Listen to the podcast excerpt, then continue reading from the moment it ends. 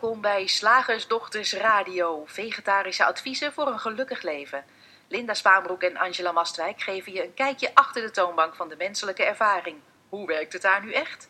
Wij maken gehakt van ingewikkelde concepten en fileren met liefde ook jouw leven. Dat alles onder het motto geluk. Mag het een onsje meer zijn? Welkom allemaal! wij, wij, zitten hier naast elkaar en we begonnen allebei tegelijkertijd met die ene ademhaling die je dan hebt voordat je gaat praten.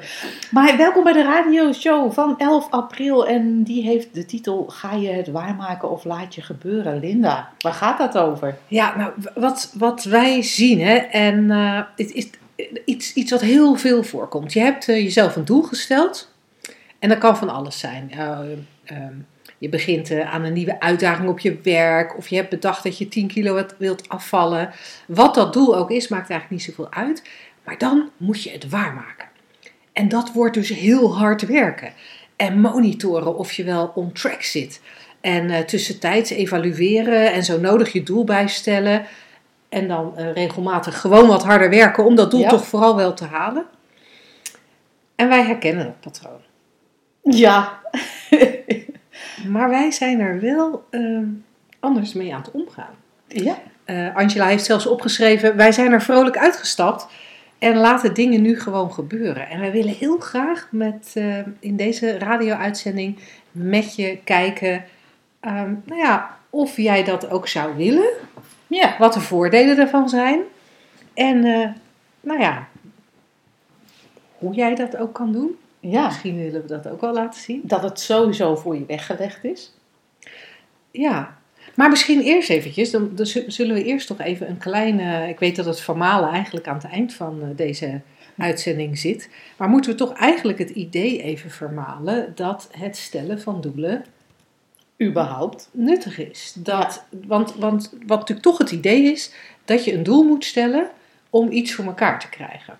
Dat je een doel moet stellen om buiten je eigen comfortzone te komen en dus verder te komen dan zonder uh, uh, dat je doelen stelt. En ik heb dat zelf ook heel lang gedacht hè? en ik heb het ook best wel lang gepredikt in mijn uh, marketingcoachdagen. Van ja, weet je, je, en, en, je moet een doel en dan vooral een doel wat, wat eigenlijk onhaalbaar is. Oh ja, want ja. dan ga je jezelf stretchen. Ja. En als je jezelf stretcht, wow, dan, ja. ja. dan gebeuren er mooie dingen. Precies, want ja, wat je nu denkt met jouw beperkte hersencapaciteit of jouw beperkte mindset heet dat dan, dat is maar uh, een fractie van wat je in werkelijkheid kan bereiken. Ik zie het echt helemaal, helemaal Ja. voor me wat, Ja. eh, Ja. En, wat er en, dan gebeurt. Ja, nou, en ik dacht ook dat dat eh, eh, hartstikke goed werkte. En wat ik zelf merkte, was dat dat, dat mij stress opleverde. Ja, Want wat er bij mij gebeurde was, als ik dat soort doelen ging stellen, dat ik eigenlijk al bij voorbaat dacht van ja, shit man, maar daar moet ik zoveel voor doen, daar moet ik zo hard voor werken. Eh, en dan was ik er een soort van dag en nacht over aan het nadenken. En ik was ook voortdurend aan het monitoren, wat, wat we ook al net zeiden in het intro-stukje. Voortdurend aan het monitoren, hoe ver ben ik al? Bij mij ging het destijds om omzet. Dus ehm, ja, hoeveel is de omzet nu? Hoeveel kom ik nog tekort? Wat moet ik nog doen om het aan te vullen tot het beoogde doel? Ehm, wat ik bij mijn klanten zag, dus dat was een nadeel. Wat ik bij mijn klanten zag, was dat ehm, klanten doelen nastreefden. En ze hadden het doel nog niet bereikt, of het volgende doel stond nog alweer aan de horizon. Waardoor ze eigenlijk ook voortdurend in looppas achter allerlei doelen aan aan het rennen waren. En het eindigde nooit, dus die waren ook voortdurend in looppas. Konden eigenlijk ook, nooit genieten, want er was altijd een gevoel van tekortschieten. nog wat. Ik Ja, moet nog wat. er moet nog iets gebeuren. En nou gaat dit over een bedrijf, maar je ziet dat natuurlijk ook wel eens bij mensen die een, ehm, eh, nou ja, bijvoorbeeld eh, aan hardlopen doen. Ja, Dan eerst, eh, het eerste doel is de 5 kilometer kunnen lopen, eh, vervolgens eh 10, vervolgens de marathon. Maar dan moet de marathon sneller en dan moet de marathon in exotische landen en dan moet het een triathlon. En dat zal vast niet voor iedereen gelden hoor. Ehm, maar het is heel makkelijk om je doel stel, steeds verder te verleggen, waardoor dat doel altijd aan de horizon blijft staan en jij altijd hijgend er naartoe moet. Dat is, dat is best wel jammer. Eh, dus dus daar, daar, zit iets, eh, daar zit in mijn ogen iets eh, nadeligs in. Maar wat nog een ander ding is bij, bij doelen, is dat ze, ze kunnen vrij demotiverend zijn. Als, als je in een beetje mindere buizen bent, dan lijken ze ineens onhaalbaar. Ja. Ja, ik had mij voorgenomen 10 kilo af te vallen. En nou heb ik gisteren toch twee koekjes genomen bij mijn schoonmoeder, omdat ze zo aandrong bij de koffie. Dus het wordt nooit meer wat. Het wordt nooit meer Ik- wat. ik- Ik, begin morgen wel. Ja, en dan, maar dan ook van, weet je, ik ben ook een sufmuts en ik kan ook niks. Oh, En is de zoveelste dieet wat gaat mislukken. dus het, het, wordt, het wordt iets heel maars en iets heel sombers. Ja. Vind ik ook onhandig van doelen. En ik had nog een nadeel, maar die ben ik even kwijt. Nou, je komt neem een slokje thee, misschien kom je er zo wel op. En ik, ik moet ook gelijk denken aan, aan als je geboren wordt. Hè? Wat, word je geboren met een doel in het leven? Is het dan... Nou ja, dat ligt eraan in welk gezin je geboren wordt. Want in sommige gezinnen is het heel logisch dat jij geboren wordt als profvoetballer. Oh Het doel in het leven is profvoetballer te worden. En Ja. papa, papa geeft jou al als je anderhalf bent je eerste bal en je trainingspakje. Ja, En, dat je in ieder eh, geval wel iets sportiefs gaat doen En in dan de is het nog richting. wel leuk. Maar ja, word je ergens anders op de wereld geboren, dan is het misschien eh, je enige doel om de vijf jaar te halen. Ja, Hè, dat is dan al een prestatie op zich. als, als, als ouders zeggen wij natuurlijk bij kinderen altijd van... eh, nou ja, het maakt niet uit als die maar gelukkig is. Oh ja, dat kan ook zo'n goed doel zijn. Mijn enige doel in dit leven is gelukkig worden. En ik zeg dat worden met nadruk, want, want dat is eigenlijk het verneukeratieve van het doelen stellen. We denken dat we in een toekomstig moment met die gewenste omzet of met dat gewenste gewicht of met dat eh, ja, welk Gewenste geluk. gewenste geluk, dat, dat het dan oké is en dat we dan even uit kunnen rusten voordat we onszelf het volgende doel gaan stellen misschien. Ja. Eh, wat, zoals jij terecht al zei, nooit ophoudt. Tot aan het pensioen misschien kun je doelen gaan stellen van wat er in je werk Ja, maar daar, daarna natuurlijk zijn er ook nog doelen, want dan moet de camper gekocht en moet er, moet er gereisd worden. Jij bent, je hebt wel zo'n verhaal verteld in de radioshow, dat je iemand Ja. tegengekomen was. Ja, die, die reisde alleen nog maar rond in zijn camper en die had ten doel gesteld, zich ten doel gesteld om alle landen ter wereld te bezoeken, geloof ik. Of het waren er 50. Nou, wil ik vanaf zijn, ben ik vergeten. In ieder geval, hij wilde een aantal landen ter wereld bezoeken met die camper, had hij gedaan. En nu was hij in het één na laatste land, in Portugal, daar kwamen wij hem tegen. En hij liep een beetje met de ziel onder de arm. En toen we informeerden waarom, zei deze, was een meneer uit België, die zei, ja, ik heb dus nu dat dat doel bijna gehaald. En ik ga dan terug naar huis. Hij had zijn huis ook verkocht. Wat hij in België had, dat was alleen nog een kot, zoals ze dat daar noemen. Hè? Een Mhm. kamertje, alleen maar om een adres te hebben. En dan? En dan? En bij het idee dat nu het doel gehaald was en dat hij dan een nieuw doel moest verzinnen, of geen doel meer kon verzinnen, of dat het nu gewoon klaar was, was hij al heel erg depressief, want er was niks meer om naar te streven. En dat vond ik zo jammer om te zien. Want ik vond het, het was mij zo duidelijk, die man die zat daar op die camping in Portugal. Het was prachtig weer, het is een fantastische camping. Jij kent hem ook Mhm. met heel veel groen en eucalyptusbomen en mimosa die dan net uitkomt op zo'n, eh, eh, vroeg in het voorjaar. En hij zat daar in zijn camper en had ook nog een hele gezellige vrouw bij zich. Aan de koffie. En, maar in zijn hoofd zat het idee, dat doel is bijna bereikt en wat dan? En met Ja. dat idee in zijn hoofd was er een, er kwam er een soort depressief gevoel bij om de hoek kijken. En, en kon hij op dat moment niet genieten van wat er was. Camper, vrouw, mooi Mimosa. weer, mimosa, eucalyptus, de buurvrouw, het groen, de zon, de zee. Want er zat in zijn hoofd dat idee, oh dat doel is bijna bereikt en wat moet ik dan? En, En, en heb- ja, en, het, het haakte aan eh, voor mij bij, je noemde net ook het woord streven. ja, En ik spreek heel regelmatig mensen die het idee hebben dat je, als je niet streeft, oh ja, als je niet je best doet om iets te bereiken, dat het alternatief eh, stilzitten is. ja, en een niks beetje, doen. een beetje losflodderen Vege- rond. ja, vegeteren. Ja, Depressief worden. ja, Dat ook, hè? want het is niet alleen vegeteren en niks meer doen, eh, waar mensen die ik spreek bang voor zijn, maar ook dat ze daarmee in een depressie terechtkomen. Ja, want waar kom je dan je bed nog voor uit Waar- als je ja. geen doel hebt? Ja, ja. En dat is een heel, een heel interessante. Dus dan, ja, dan moeten we streven, dan moeten we waarmaken. Want dat maakt ons leven beter. Dat maakt ons actiever, lijkt dan het idee. Ja, ja, alsof we een soort idee in ons hoofd, want dat is het enige waar we het over hebben, een idee in ons hoofd nodig hebben om ons aan vast te houden om te bewegen. En dat vind ik echt hilarisch als we kijken naar zoals het werkelijk werkt in de natuur. Want laten we er even vanuit gaan dat wij ook een stukje natuur zijn als mens. Zo worden we geboren. Voordat we het idee in ons hoofd geplant krijgen van dat er doelen moeten zijn of dat we dingen moeten waarmaken of dingen moeten laten gebeuren. Make it happen, dat is natuurlijk een heel Amerikaanse uitdrukking. Voordat dat soort ideeën geloofd worden. Ja, ik kijk naar een, eh, een tulp hier in de tuin die net aan het uitkomen is. Eh, dat is vanzelf zo'n beetje ontsproten, een beetje regen erop. En volgens mij heeft hij niet in, in, in het tulpenbolletje ingefluisterd gekregen. Je, jouw doel is dus om een prachtige rood bloeiende tulp te zijn. Maar wel graag voor 9 april. Wel voor 9 april. Je moet een beetje in de pas blijven lopen met die andere tulpen ook.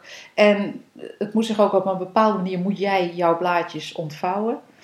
En ehm, ja, een beetje wel bijhouden in, in die reis naar 9 april ook of je op schema zit. Ja. Volgens mij krijgt die tulpenbol dat niet ingefluisterd. En hebben we dat als mens ook niet van nature ingefluisterd gekregen. Dat wij een soort het leven moeten gaan regelen met Ja. doelen in ons hoofd. En vervolgens moeten we dat waarmaken. Ik heb wel eens het idee dat eh, doelen een soort houvast geven. Mhm. En dat doelen de illusie van controle geven. Dat eigenlijk. Ja. Dat als ik nou een doel stel, ik stel mijzelf het doel dat ik 10 kilo afval, of ik stel mijzelf het doel dat ik 50.000 euro omzet ga draaien, of een ton, of een half miljoen, whatever. Eh, of ik stel mijzelf het doel dat ik een eh, beroemde concertpianist word, word, dan alsof je dan controle hebt, dan, dan, en alsof die controle veiligheid geeft.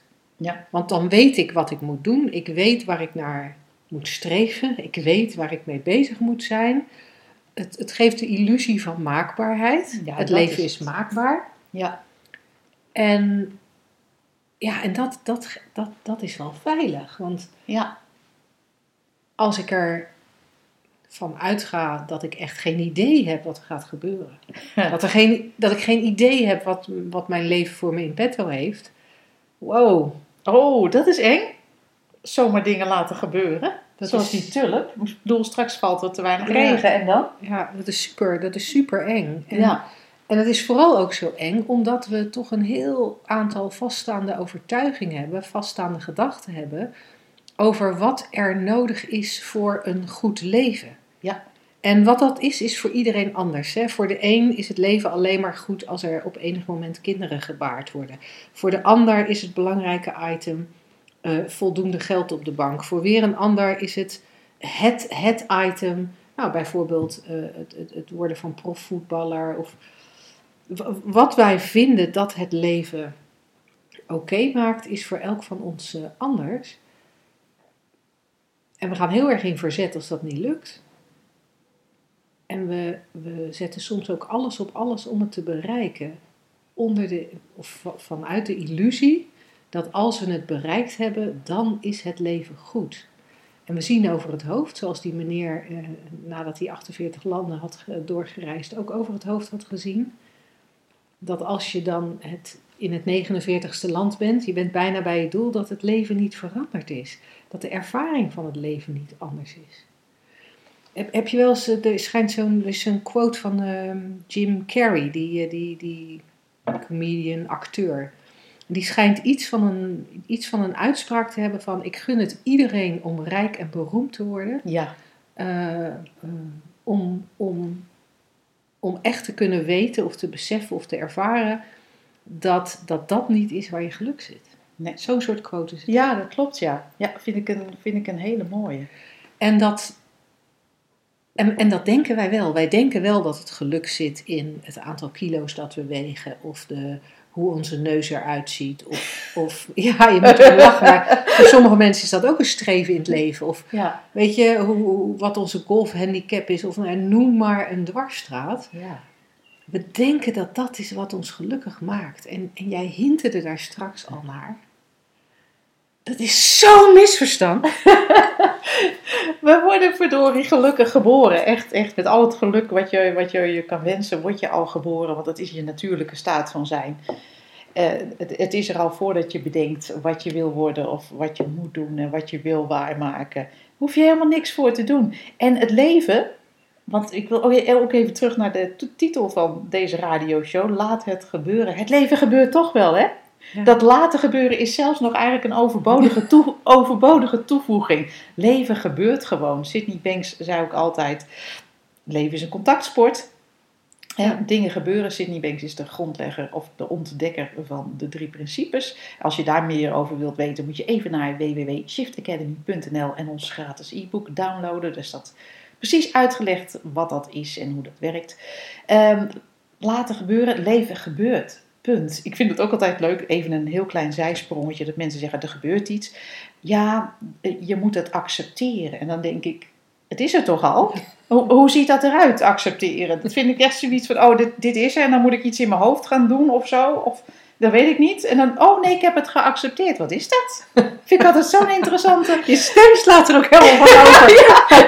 ik vind het echt hilarisch wat wij onszelf en anderen vertellen zo in de dagelijkse omgang. En waar we ons niet van bewust zijn dat het echt allemaal gelul is. Excuseer le mot, ra- radioluisteraars. Ik laat het maar gebeuren. Ehm, het, het gebeurt al. Het gebeurt al. En het interessante is dat als, als het gebeurt, Ja. en als je. Dan, nee, laat ik het zo zeggen. Als het gebeurt, wat het dan ook is, hè, wat er gebeurt, dan heb je daar gedachten over. In veel gevallen. ja. Net zo goed als dat je gedachten hebt over wat jij vindt dat er aan doelen bereikt moet worden. Heb je ook gedachten over. En wat wij merken dat enorm bevrijdend werkt, is als je herkent dat die gedachte niks anders is dan een energie die tijdelijk even door je heen gaat. Die gedachte is geen waarheid. Dat lijkt die wel, maar dat is die niet. Die gedachte is geen waarheid. Dus wat jij ook ervaart bij iets, iets wat er gebeurt.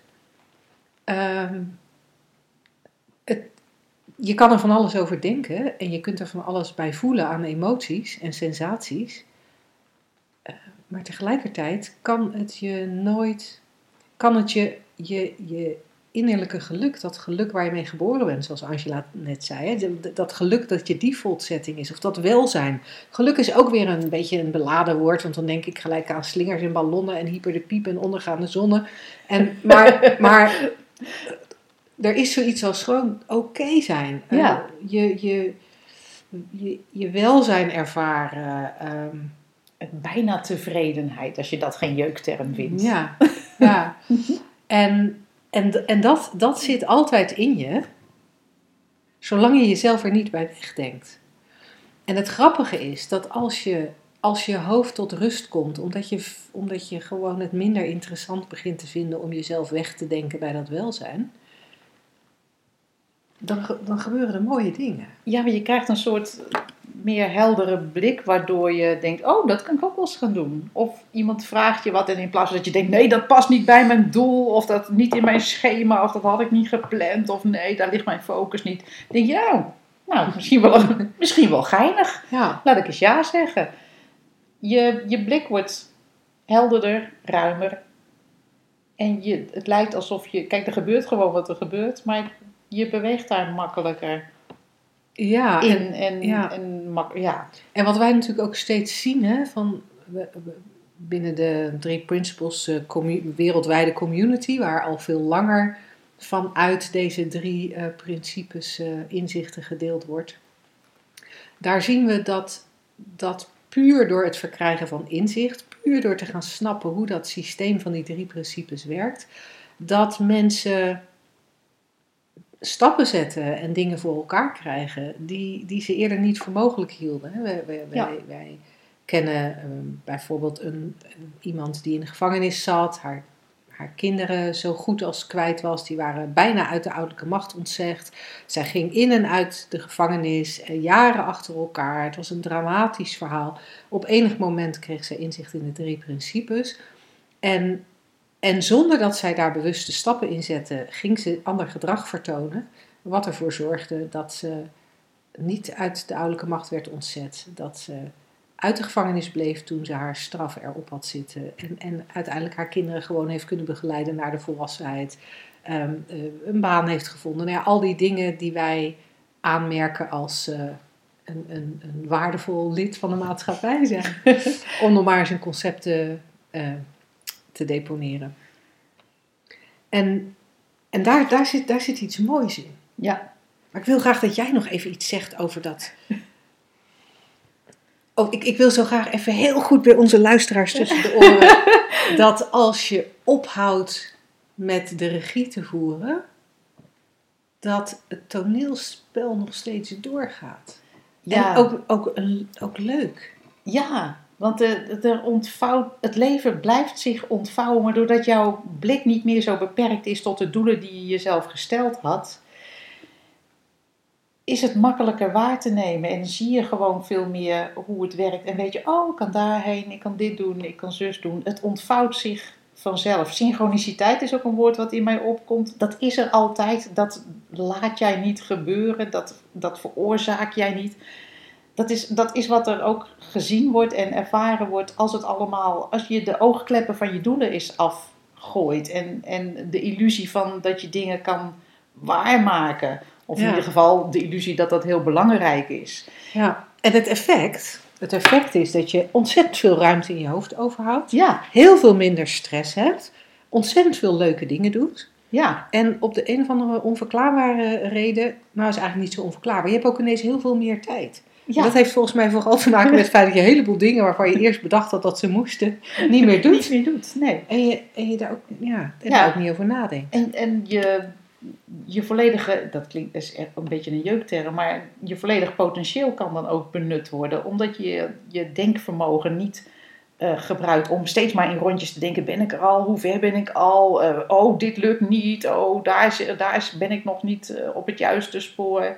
Kost zoveel denkvermogen, zonde van je tijd, zonde van je energie, zonde van je hersencapaciteit. Ja. Als je doorziet dat dat niet nodig is, omdat het leven zich gewoon ontvouwt, ja, ontstaat er overal eh, aan alle kanten ruimte. Ja, ja. Nou, cool. jeetje, gaan wij gewoon vrolijk door naar de volgende afdeling. Slagersdochters, wat zit er in de leverworst? Oftewel, tijd voor wat wetenschap. Tijd voor wat wetenschap en dit is goed nieuws gewoon, vind ik. Vooral voor die vijf kinderen van ons, waarvan er drie religieus veganistisch zijn en eentje... Nee, vier. Nou, in ieder geval Nee, drie religieus veganistisch. veganistisch en ook nog een vegetariër erbij. Ehm, en er slechts één nog vlees eet. Maar goed, daar is het goed nieuws voor, voor, voor- vooral voor die vier. Voor die, eh, want er wordt heel hard gewerkt en ook met succes gewerkt aan vlees wat uit het laboratorium komt in plaats van uit een dier. Nou ja, Mhm. oorspronkelijk komt het wel vanuit een dier wat, waar ze nu mee bezig zijn op, in verschillende landen en in verschillende laboratoria. Is het nemen van één dierlijk celletje. Mhm. Dat kan iedereen missen, hè? Gewoon, Mhm, gewoon, een, ja. gewoon een celletje, celletje, een spiercelletje geloof ik, of een botcelletje. Eh, dat, die worden opgekweekt tot vlees. Oké. Dus, dus het dier hoeft niet meer dood. Is dat niet ontzettend fijn idee? Eh, wat ze doen dus is, oh ik zie het al, het zijn dus eh, eh, spiercellen van een levend dier. En die wordt in een soort ja, incubator, hoe heet dat in goed Nederlands? Dat is een... Pet- Petri-schaaltje of zo? ja, dat denk ik. Petri dish. Ja, ehm, die wordt in een soort bouillonnetje gelegd. Mhm. dat, dat celletje waar heel veel voeding in zit. En wordt dan opgewarmd tot lichaamstemperatuur. Lijkt mij logisch. En die cellen die gaan zich dan vanzelf vermenigvuldigen. Elke paar dagen heb je, heb je dubbel zoveel. En in een paar weken dan, eh, of elke paar weken wordt die, die, dat bouillonnetje wordt vervangen, hè, nieuwe, nieuwe voeding Mhm. erbij. Mhm. Het is eigenlijk, je, je kweekt dus gewoon eh, vlees. Oké. Ja, want er wordt dus een soort omgeving gecreëerd die zich gedraagt als een lichaam. Een omgeving waarin voeding aanwezig is. Dat, dat kan dus volledig in een, in een schaaltje plaatsvinden. En ehm, het is nu nog een, een proces wat, wat heel duur is en wat heel, Mhm. heel lang tijd kost. Maar ja, we weten allemaal bijvoorbeeld eh, de computer, de eerste computers, die waren zo groot als je huis. En die, eh, die stonden de hele dag te stampen, hadden ze één berekening gedaan. Ja. ja. En, en nu heb je op, je op je telefoon net zoveel computercapaciteit als dat wij vroeger voor de hele bank hadden, bijvoorbeeld. Eh, en dat zal hiermee niet anders zijn. Dit proces zal zich ook steeds eh, versnellen en verbeteren. En eh, binnen afzienbare tijd, ik geloof dat in dit artikel wat ik hierover gelezen heb, noemen ze 2020. En ik dacht, dacht oh, 2020, dat is nog best. Maar dat is, pas, dat is al over twee jaar, Ja. realiseerde ik me ineens. Eh, zal het waarschijnlijk dusdanig geperfectioneerd zijn, dit proces, dat het in de winkels kan komen te liggen. En dat vind ik, een, vind ik een heel grappig idee. Ik ben heel benieuwd hoe die eh, religieus veganisten hierover denken. Is dat acceptabel? Ergens heb ik zo het vermoeden dat ze er iets van vinden. Van, nee, maar je gebruikt toch nog een dierlijk celletje. Wat dan niet mag. Maar goed, daar kan je natuurlijk van Nou alles ja, nee, van ja, denken. dan komt het andere argument. Hè? Want Ja. de, de, de, veganisten in mijn familie, die zijn enerzijds tegen dierenleed, maar Mhm. anderzijds zijn ze daar ook van over. En, en dat is wel het allerbelangrijkste. En de, Ja? het dierenleed en eh, de enorme druk die het geeft op het milieu. Oh ja. Eh, dat de CO2-uitstoot en zo, dat zijn voor hun de belangrijkste Mhm. argumenten. Maar ze hebben inmiddels ook best wel veel argumenten verzameld op basis van wetenschappelijk onderzoek over gezondheid. Oh. Over het feit dat dierlijke producten eigenlijk helemaal niet goed voor onze gezondheid zijn. Oké. Ja, het is wel, het is echt heel grappig, in- zeker in combinatie met waar we het hier over hebben. Hè? Ja. Die drie principes, het feit dat gedachten. nou ja, dus, dus het is heel leuk dat, dat mijn kinderen heel veel gedachten hebben over, eh, of on- onze kinderen heel veel gedachten hebben over het eten van vlees. Ja, dat, is, Ehm. eh, dat, dat is inderdaad heel, heel grappig. Maar, maar goed, ze geloven daarin en prima. Lekker de ruimte geven. Maar wat ik ook heel erg grappig vond aan dit onderwerp, dat blijkbaar 87 jaar geleden zei Winston Churchill hier al iets over. Die zei van nou, op enig moment dan zullen wij de absurditeit van het, van het kweken van een complete kip om een kippenvleugeltje te eten of een kippenborst te eten, eh, zullen wij aan de kant schuiven. Eh, en, en zullen wij in staat zijn om deze gewoon apart te kweken in een ges- op een geschikte manier.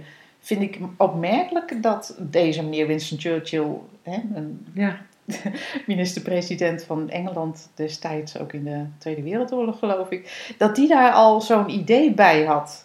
Dat hij zich daar überhaupt mee bezig hield. Maar goed, in 2014 is dus een team van Nederlandse wetenschappers.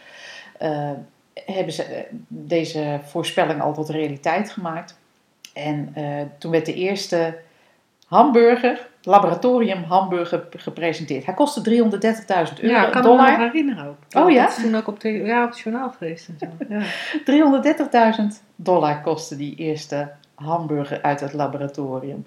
Maar we zijn nu inmiddels vier jaar verder en nu wordt er al een kilo rundvlees geproduceerd voor 5000 dollar. Dat scheelt toch wel even. En er zijn verschillende bedrijven over de hele wereld bezig om dat, eh, ja, die productie te perfectioneren. En niet alleen van rundvlees, maar ook van kip en eend en vis en kalkoen. Eh 2020 dus, zeggen ze, zal het ongeveer in de schappen kunnen komen te liggen. En dan eh, moeten we denken aan kipnuggets, Ja. foie gras. ja, Huh. Of, eh, ja, of, of worstjes. En ehm, ja, het is, het is al heel. Het, het- zou natuurlijk een heel revolutionair zijn. Als, er zijn natuurlijk heel veel mensen, ook in deze wereld, die zeggen: nee, maar wij moeten met ons voedsel. Hè, oh, jij had het net over gezondheid. Mhm. Juist terug naar hoe wij dat vroeger denken, eh, deden. Paleo, denk ik dan Mhm. aan. We moeten juist veel vlees eten en weet ik veel. En de mensheid is, is daarop eh, ja, op ingesteld. Daar, daar is je lichaam geschikt voor om, om vlees te eten. Want we zijn altijd jagers en verzamelaars geweest. En alles verandert nu, hè? En dat vind ik ook zo, vind ik ook zo, zo mooi. Maar goed, het is, eh, ik ben heel benieuwd hoe zich dit gaat eh, ontwikkelen. Het, het is in ieder geval mogelijk. Of we het moeten willen, daar zal wel weer heel veel discussie over komen en heel veel meningen over zijn. En daar gaan wij verder niet over. maar ik vind het wel gewoon weer, weer een, een prachtig idee eigenlijk, of een voorbeeld van hoe de mens oneindig veel dingen kan verzinnen om te produceren, oneindig veel ontdekkingen kan doen. En dus zelfs dit soort dingen als, nou ja, waar, waar, waarbij we dus, behalve Winston Churchill dan blijkbaar, maar waar onze slagersvaders 50 jaar geleden echt geen idee bij hadden dat er ooit nog zoiets zou bestaan als een biefstukje die gewoon uit een laboratorium kwam van Ja. één, enkel spiercelletje. Ik denk, wauw, als dit mogelijk is, hè, dan, wat zullen er dan nog eh, meer dingen mogelijk zijn wat wij, waarvan wij nu denken, ja, maar dat kan niet.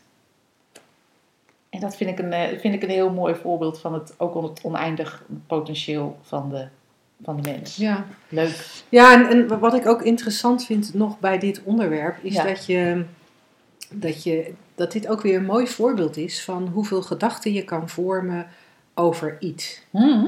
Eh, want, eh, nou ja, jij leest nu, jij vertelt nu over wat er mogelijk is en, en dat, dat, ze- nou, dat, dat de wetenschap dat heeft mogelijk gemaakt.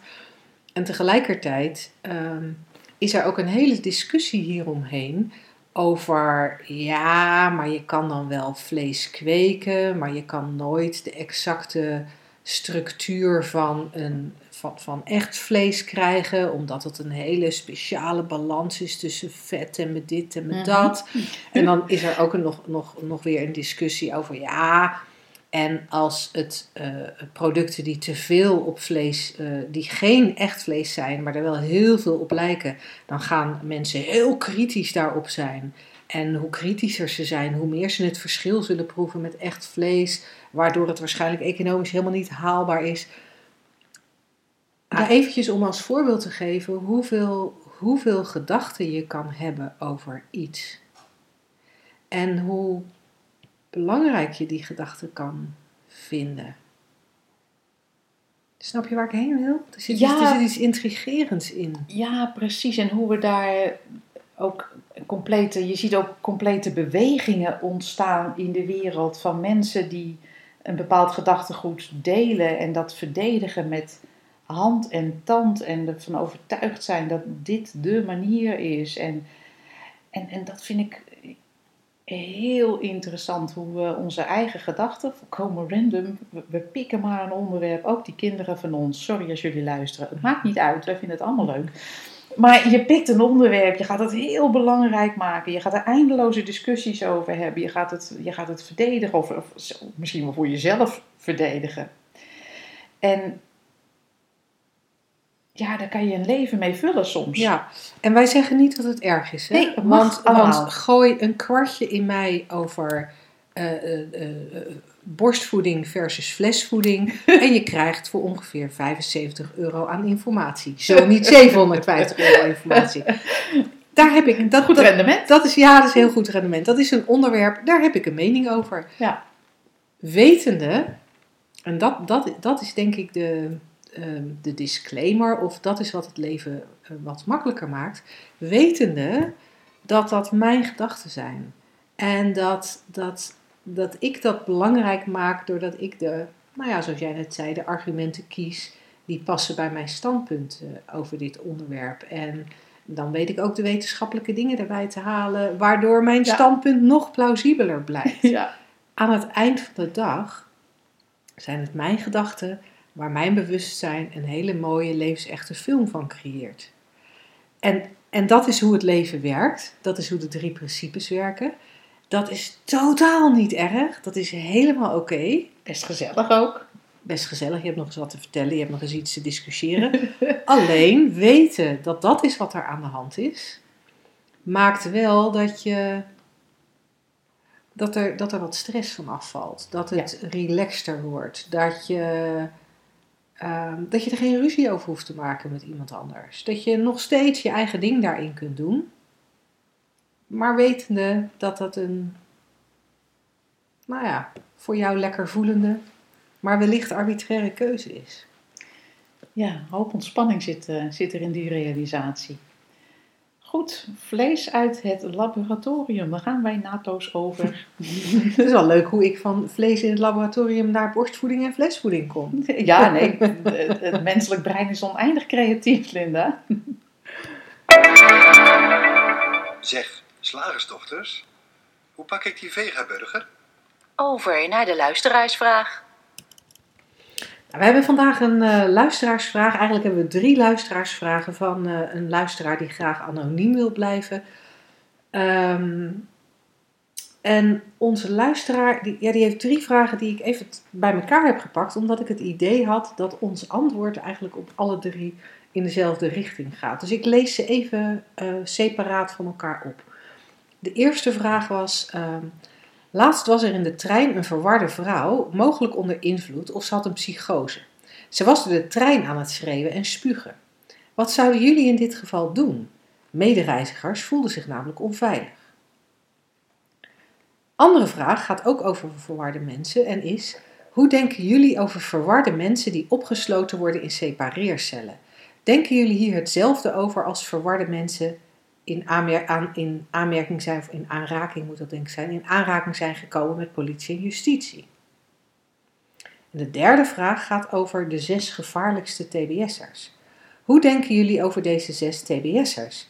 Het kost de Nederlandse justitiële inrichtingen ruim 1,2 miljoen euro per jaar. Hoe denken jullie hierover?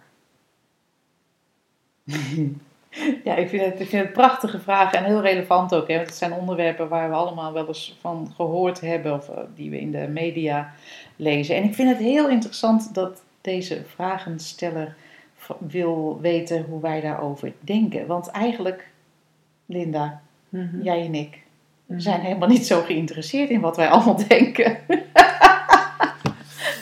En dat vind, ik, dat vind ik enorm grappig. Want ik wilde even deze vragen aangrijpen om het verschil aan te geven. eh, wat wij in een eerdere radioshow ook al hebben besproken. Er is een heel groot verschil tussen de juiste mening hebben, de juiste gedachten hebben, ehm, iets beter weten dan een ander. En het inzicht waarover wij praten is door het inzicht dat je gedachten niet meer zijn dan ja, energie die door je heen komt in dit moment, waar jij al dan niet betekenis aan geeft. Wil niet zeggen dat wij geen mening hebben. Linda vertelde het net al, over borstvoeding heeft zij bijvoorbeeld een mening. En eh, wij, wij kennen dus kinderen die een mening hebben over vlees eten. Ehm, meningen, prima. Ja. Maar ik denk dat dit heel erg aansluit bij hoe jij het vorige onderwerp afsloot.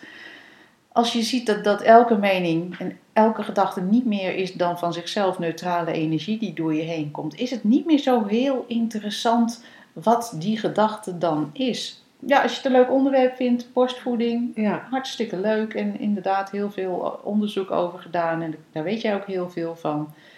Maar dit soort eh, vragen over hoe denken jullie over dit en hoe denken jullie over dat, wij vinden dat eigenlijk niet zo interessant hoe wij erover denken. Wat wij veel interessanter vinden, want dan, dat zou betekenen dat wij onze gedachten belangrijker vinden dan die van jou. Of denken dat wij betere gedachten hierover hebben dan, dan degene die de vragen dat, stelt. ja, of dat je met onze gedachten een beter leven zou leiden. Ja, of dat onze, onze gedachten hierover interessanter zijn dan andermans gedachten. Nou, totaal niet. Wij laten alleen zien wat de werking is van het feit dat je denkt en dat er allerlei gedachten de hele dag door je heen komen. Dat gezegd hebbend, vind ik verwarde mensen vind ik wel een hele, heel, heel, ja, het is een heel bekende term de laatste tijd, hoor je het veel. En ik moet ook denken aan het stukje wat ik daarover heb geschreven in het kinderboek Binnenste Buiten Bente, wat via onze site te verkrijgen is. Daar komt ook een zwerver ten die ehm, ja, loopt te schelden en te schreeuwen. En, en, en daarin wordt dus op, voor kinderen uitgelegd hoe dat werkt. Van deze meneer heeft nu allerlei, waarschijnlijk zo te zien, onprettige gedachten door hem, eh, door hem heen. Hij ziet die als echt, heeft daardoor een, een heel eh, verwarrende realiteit. Want je, als je je gedachten gelooft, is dat wat je realiteit is. Deze meneer ziet van alles, hoort van alles, denkt van alles. Dat is zijn realiteit. En blijkbaar is het niet zo fijn, want hij gedraagt zich op een, eh, op een eh, ja, on- heel onrustige manier. En als je dat kan zien voor wat, het, voor wat het is, dan hoef je daar ook niet bang voor te zijn. Want- Nee. Ja, je bedoelt eigenlijk zeg maar in die trein, hè? Dat, dat, Ja. dat moment dat, dat de vraagsteller aangeeft, mensen, eh, mensen waren er bang voor. Ehm, als je ziet dat iemand, eh, nou even mijn woorden, een beetje aan het verdrinken is in zijn of haar gedachten, hele Ja. angstige of hele boze gedachten heeft. Eh, en wat ik het interessante vind, is dat je als je, als je dat echt gaat zien, hè, op een, dieper, op een dieper niveau dan analytisch. Want het analytisch weten, dat is het gewoon niet.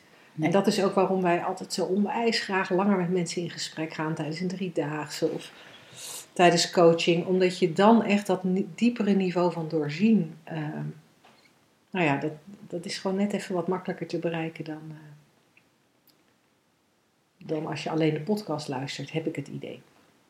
Eh, maar dat is ook weer mijn idee, hè? Ja, Ehm, maar als je op een dieper niveau ziet hoe dat werkt met die gedachten.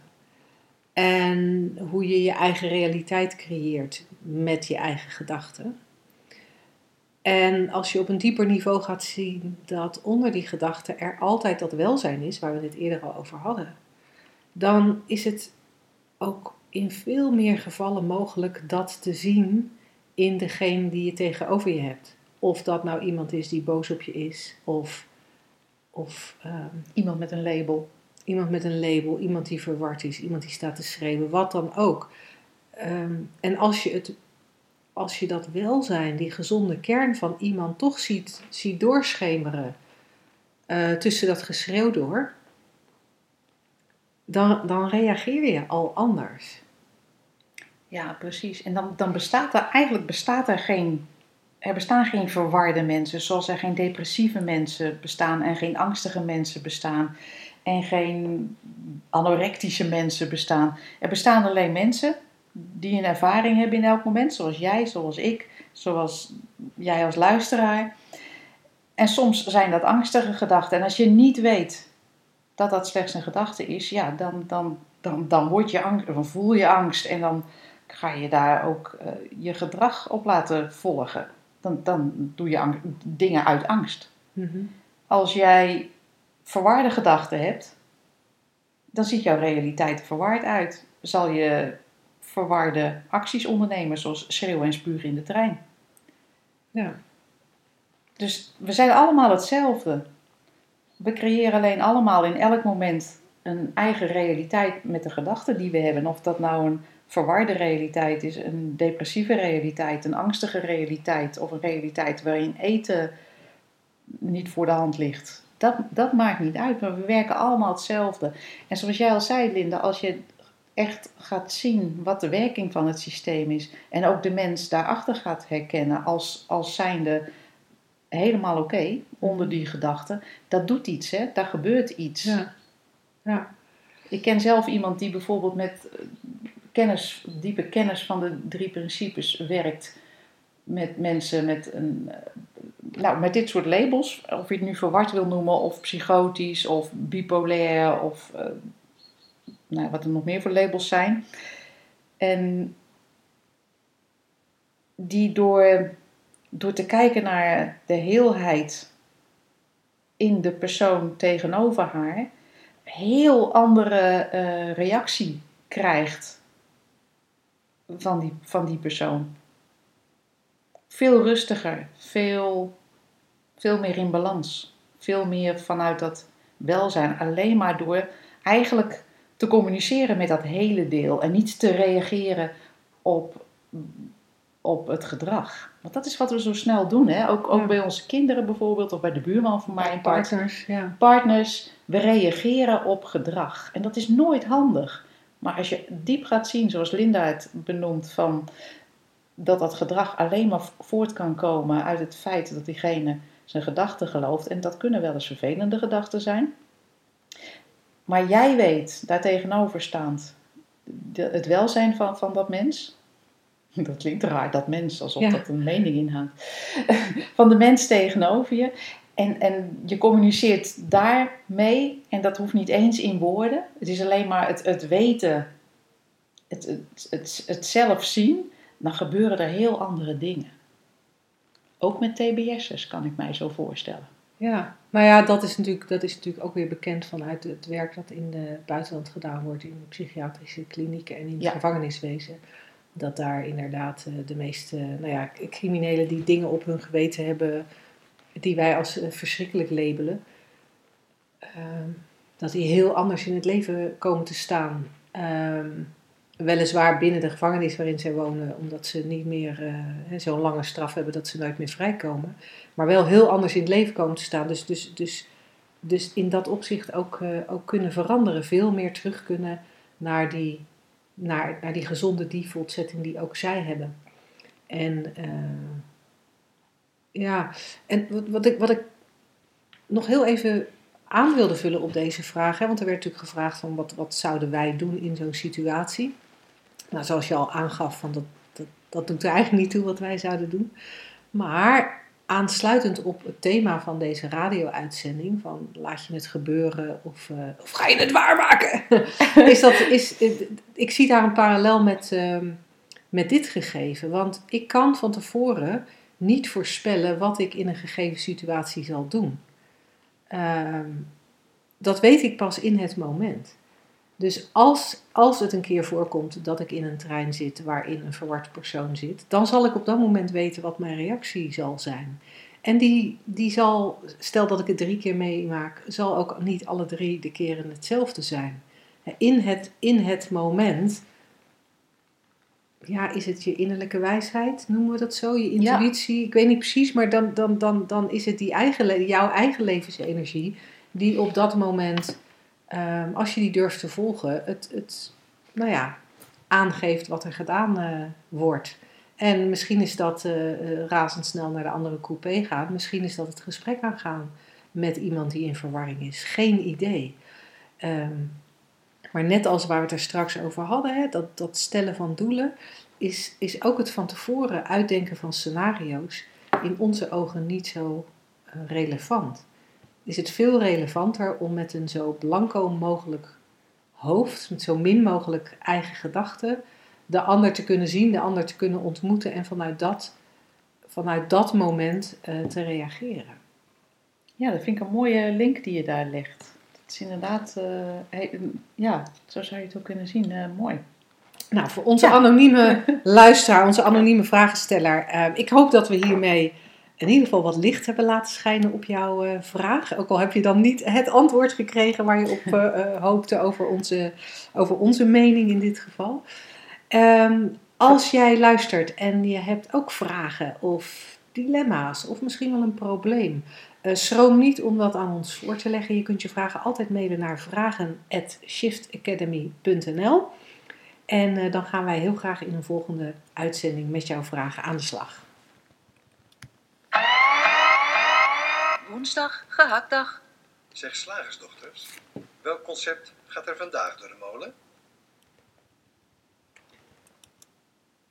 Ja, het concept van vandaag, Linda. Dat kwam uit een uh, Ik televisieprogramma, een televisieprogramma. Ja, ik zat met mijn zoon uh, uh, Married at First Sight te kijken. Um, voor de luisteraars die dat niet kennen, dat is een programma waarin um, stellen aan elkaar gekoppeld worden op basis van wetenschappelijke hè, wordt er gezegd. Er zijn een viertal wetenschappers die mensen bij elkaar zoeken. Uh, die mensen kennen elkaar niet, weten ook niks van elkaar en ontmoeten elkaar voor het eerst uh, voor de ambtenaar van de burgerlijke stand, waar zij ter plekke in het huwelijk treden. En uh, vandaar de term married at first sight. Het is niet love at first sight, maar getrouwd op het eerste gezicht. En vervolgens gaat dan de, de, het tv-programma, volgt die mensen ook nog een aantal weken of maanden, dat weet ik eigenlijk niet eens precies, uh, om te zien of de wetenschap het goed had. Of deze mensen met elkaar uh, getrouwd blijven of niet. En ik zat er met mijn zoon naar te kijken en, en toen hoorden wij eh, toen zagen- zaten we te luisteren naar een stel dat eh, elkaar eh, eh, nou, voor, het, eh, voor de ambtenaar van de burgerlijke stand al gelijk leuk vonden. Dat is mooi meegenomen. Misschien was daar wel sprake van liefde op het eerste gezicht. En eh, nou, die dan ook één of twee dagen eh, echt eh, later echt helemaal eh, happy de peppy met elkaar zijn. en toen ehm, eh, werd er gezegd door een van de twee. Maar ja, daar moet je dus wel mee oppassen, want het mag niet te snel gaan. Oh, En dat heb ik eh, in het kader van relaties, hoor ik dat wel vaker. Ja. Het mag niet te snel gaan. nee. Eh, maar ik hoor dat ook wel eens eh, in het kader van een carrière. Ja, het moet niet te snel gaan. Weet je, je moet niet te snel carrière maken. Of je moet niet te snel promotie maken. oh ja. Er zijn meer dingen die niet te snel mogen. En ik kan, ik kan er nu even niet nog meer opnoemen. Maar het mag niet te snel gaan is wel een, een concept wat we zo te pas en te onpas is te berden gooien. Ja, interessant hè? Alsof we alle dingen in het leven een bepaalde vastgestelde, vastgesteld ritme hebben, een vastgesteld, ja, vastgestelde snelheid. En met, met vastgestelde stappen. Lineair ook altijd. Lineair, ja, ja van, van A, elkaar ontmoeten tot B. Ja, wat is B? Een, een relatie waarin je dag en nacht samen bent. ehm, Ja, of B is eh, tot de dood ontscheidt of zo, doodgaan. En dan, Eh, ja, ja. geen... Ja. Maar wij moeten dat blijkbaar eh, voorzichtig doen. Want er schijnt een tempo te zijn waar we, aan ons, waar we ons aan moeten Er houden. schijnt een goed tempo, een Een juist goed tempo, tempo te zijn. En als we dat niet doen, dan gaat het te snel.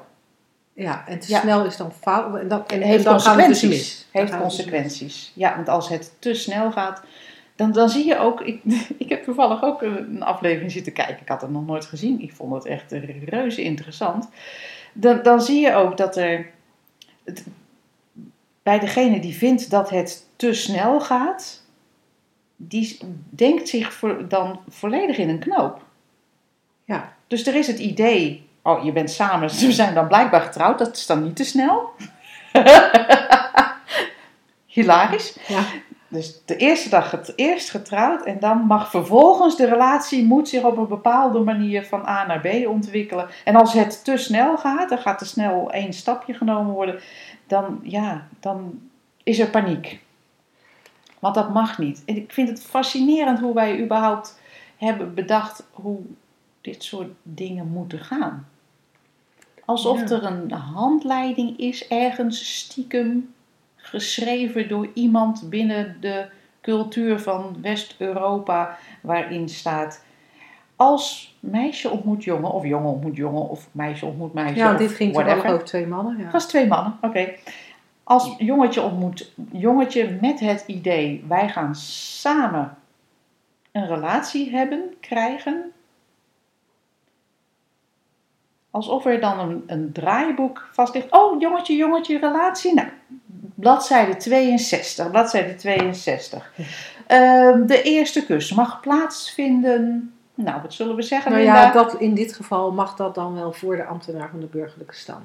Oké. Maar nog niet een echte, niet met Tom. Niet met tong, want tong komt pas op bladzijde 64. Dat is na twee en een halve dag in dit geval. en doe je dat na één dag? Nee, oh, dat gaat te snel, hè? Het is natuurlijk raar als ik dat zo bedenk dat daar een handboek voor is en dat het te snel of te langzaam kan gaan. Maar het is blijkbaar wel wat wij, wat wij gewoon Ja, zijn om het- te zeggen. En het is ook weer die controle, hè? Want Ja. we, we, we, Het moet goed gaan. je doet mee aan zo'n programma, dus wil je dat het goed gaat. Alhoewel, als je naar het programma kijkt, je daar ook aan kan twijfelen bij sommige van de kandidaten. Maar dat is een zijspoortje en mijn persoonlijke mening. Dus die, die is toch niet van belang in deze, in, deze radio-uitzending. Maar dan, dan, dan trouw je dus met elkaar. Die twee mannen waar het in dit voorbeeld over ging, die, die eh, nou, hadden ook echt allebei zin in een vaste relatie. Dat kon je wel, dat, dat, dat, dat, dat uit is ook heel duidelijk. Maar, maar dan wil je blijkbaar controle. Ja. Want dan moet het wel goed, dan moet het wel goed gaan. Ja, En, en dan heb je voor jezelf bedacht wat er hoort bij het gaat goed. Zoals we dat ook doen bij afvallen. Hè? Ehm, het, het, ehm, ik noem maar weer even iets uit het begin van deze uitzending. Ik wil 5 kilo afvallen. En 5 kilo afvallen, dat moet dan in een bepaald tempo van mijzelf. En, en het gaat alleen maar goed als ik alle suiker laat staan. Heb ik dan bijvoorbeeld bedacht. Of ik moet alle koolhydraten laten staan. Of ik moet alle vetten laten staan. Om maar weer even aan te geven hoe arbitrair het allemaal is. Maar ik heb één van die drie bedacht. Of misschien wel alle drie. En als ik dan één keer een gewoon niks meer. als dan één keer een kopje thee met suiker neem, ja, dan, dan, hou, dan hou ik mij niet aan. En ik zit hier met gebalde vuisten, hè, want dan hou ik mij niet aan wat ik bedacht heb dat het moet zijn. En blijkbaar, blijkbaar hebben de mensen die dan meedoen aan het programma Married at First Sight ook van tevoren toch een gedachte over hoe het moet verlopen, over de Ja. kwalificaties die gehaald moeten worden, de mijlpalen die gehaald moeten worden en in welk tempo. En er wordt totaal over het hoofd gezien dat het, dat, dat, dat, dat echt een illusie is. Dat je het ook gewoon kan laten gebeuren. Dat je het gewoon Omdat kan het laten gebeurt? gebeuren. En ja, het gebeurt, het gebeurt inderdaad. Jeetje zeg, lig je daar toch lekker te zoenen met die man. Oh, en ineens is daar die gedachte, dit gaat te snel. Weg lekkere zoen. Ja, terwijl Ja, wat er ja. gebeurt is dat je lekker aan het zoenen bent. Jeetje, heb Ja. je daar ontzettend veel lol op zo'n tropisch eiland? Ja, of je valt dus inderdaad twee kilo af de eerste week. En, en dan denk je, oh dat is lekker, dat, gaat, eh, dat is een mooi beginnetje. En dan zegt je vriendin, ja maar dat gaat te snel hè. Want als het zo snel gaat, dan is het alleen maar vocht wat je verliest. Oh. Ja, van je vriendinnen moet je het hebben. Als Ja. het over gedachten Of de gaat. dokter, of de diëtist, of weet ik veel.